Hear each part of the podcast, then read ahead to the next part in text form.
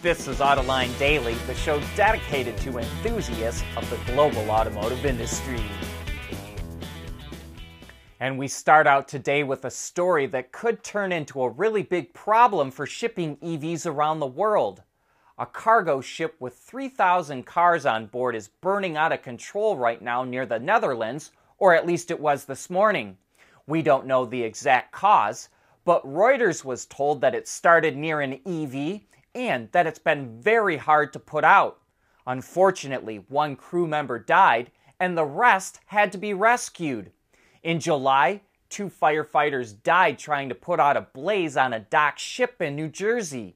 We don't know the cause of that either, but it was shipping 1,200 new and used vehicles, and one firefighter was quoted as saying, This is not a common fire and a cargo ship named the Felicity Ace made headlines in February of 2022 after it caught on fire with 4,000 luxury cars on board, including EVs.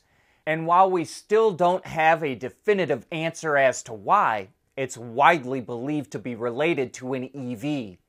If it turns out that EVs are the causes, then insurance rates on shipping them are going to skyrocket. In fact, some shipping companies may even refuse to load them on board. Well, now we know why General Motors has only been dribbling out production of its Ultium based EVs. It's making the batteries by hand. GM CEO Mary Barra says it ran into unexpected delivery problems with the supplier company that makes the equipment that makes the batteries.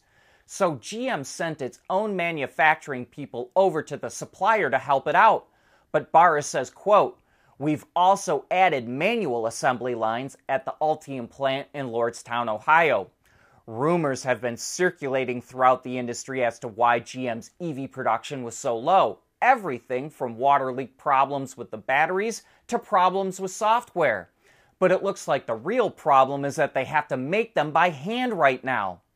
Barra says things are improving and that GM's EV production in the US will hit 100,000 vehicles in the second half of this year and that it's still on track to hit 400,000 cumulative EVs by the middle of next year. And GM did an about face on the Chevrolet Bolt. That car was going to get axed as the company moves all of its EVs to its dedicated Ultium platform but now GM will keep the Bolt on its existing platform and just fit it with Ultium batteries. That could cut the cost of the battery pack by 40%.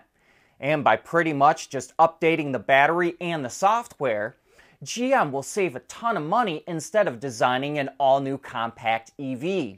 The Bolt is priced at $27,495 in the US market right now, making it one of the most affordable EVs on the market. And that does not include any federal or state tax incentives. GM did not say when or where the new Bolt will go into production, but Barra promises it's going to move fast. It's that time of year again when automakers report their first half earnings, and today we'll take a look at Stellantis. And the numbers look very good. Stellantis sold 3.3 million vehicles globally, up 10%. That pushed revenues to 98.3 billion euros, which was up 12%. Thanks to higher prices, its operating profit hit 14.1 billion euros, which was up 11%. And 8 billion of that, or 56%, came from the Chrysler Group in North America. Its net profit came in at 10.9 billion euros, which shot up 37%, and it generated an impressive 8.8 billion of free cash flow. Financial analysts are going to love these numbers, and so is the UAW. With the company dropping that much money to the bottom line, the union is going to say that Stellantis can easily afford to give its workers a raise. One of Audi's new selling points is going to be that you're going to be able to watch YouTube videos in your car. Starting this summer, models equipped with the latest software and hardware cluster of its third gen infotainment system will be able to play YouTube videos, but only when the car is parked. Audi, along with Volkswagen's Cariad software division and its partner Harman, created the new App Store for its vehicles so it could offer a host of third party apps. It's going to be available on most of Audi's lineup, and the other brands in the group are also going to offer the App Store. We want to know what drives your testing. OTA, connected car, diagnostics, remote testing. Intrepid Control Systems is here to help you work from anywhere. Intrepid Control Systems, driven by your data. Uh oh, no wonder Volkswagen said the roof is on fire. Sales of its ID family of EVs in China are falling fast. VW only sold 48,000 ID models in the first half of the year, a drop of 19%. And that's even though the overall BEV market in China grew 20% to about 2.1 million units. It means that VW's BEV market share dropped from 3.4% to 2.3%.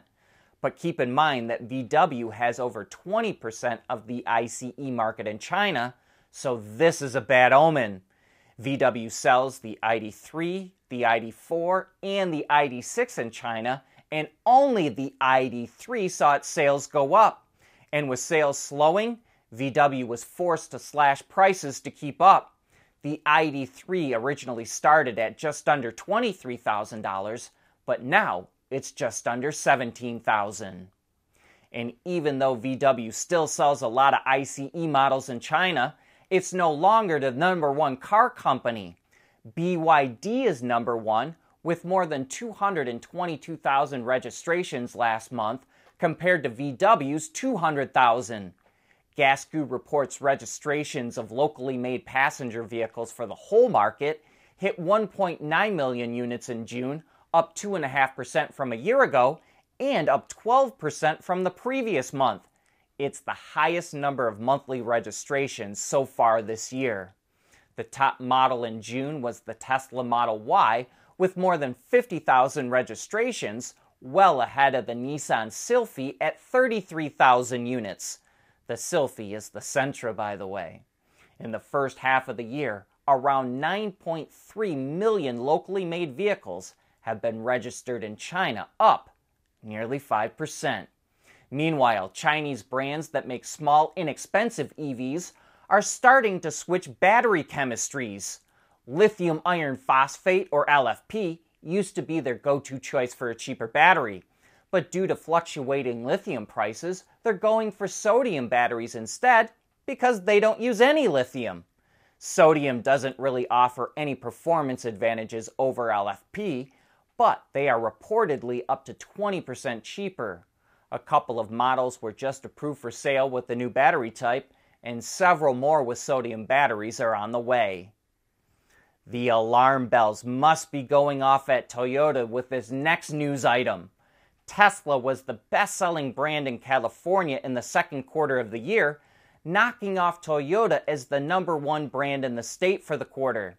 Tesla registered over 69,000 vehicles in Q2, compared to Toyota's over 67,000 units. Even more impressive, the Model 3 and Y have easily outsold Toyota's top two models in California in 2023, which are the Camry and RAV4. But in total, Toyota has outsold Tesla for the entire year in California. However, it's currently only about 10,000 units ahead. And you know what they say Whatever happens in California is a bellwether for the rest of the country. And that's a wrap for today's show. Thank you for joining us.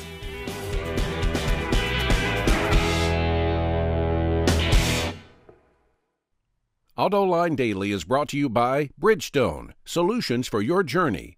Intrepid Control Systems, over the air engineering, boost your game. And by Schaeffler, we pioneer motion.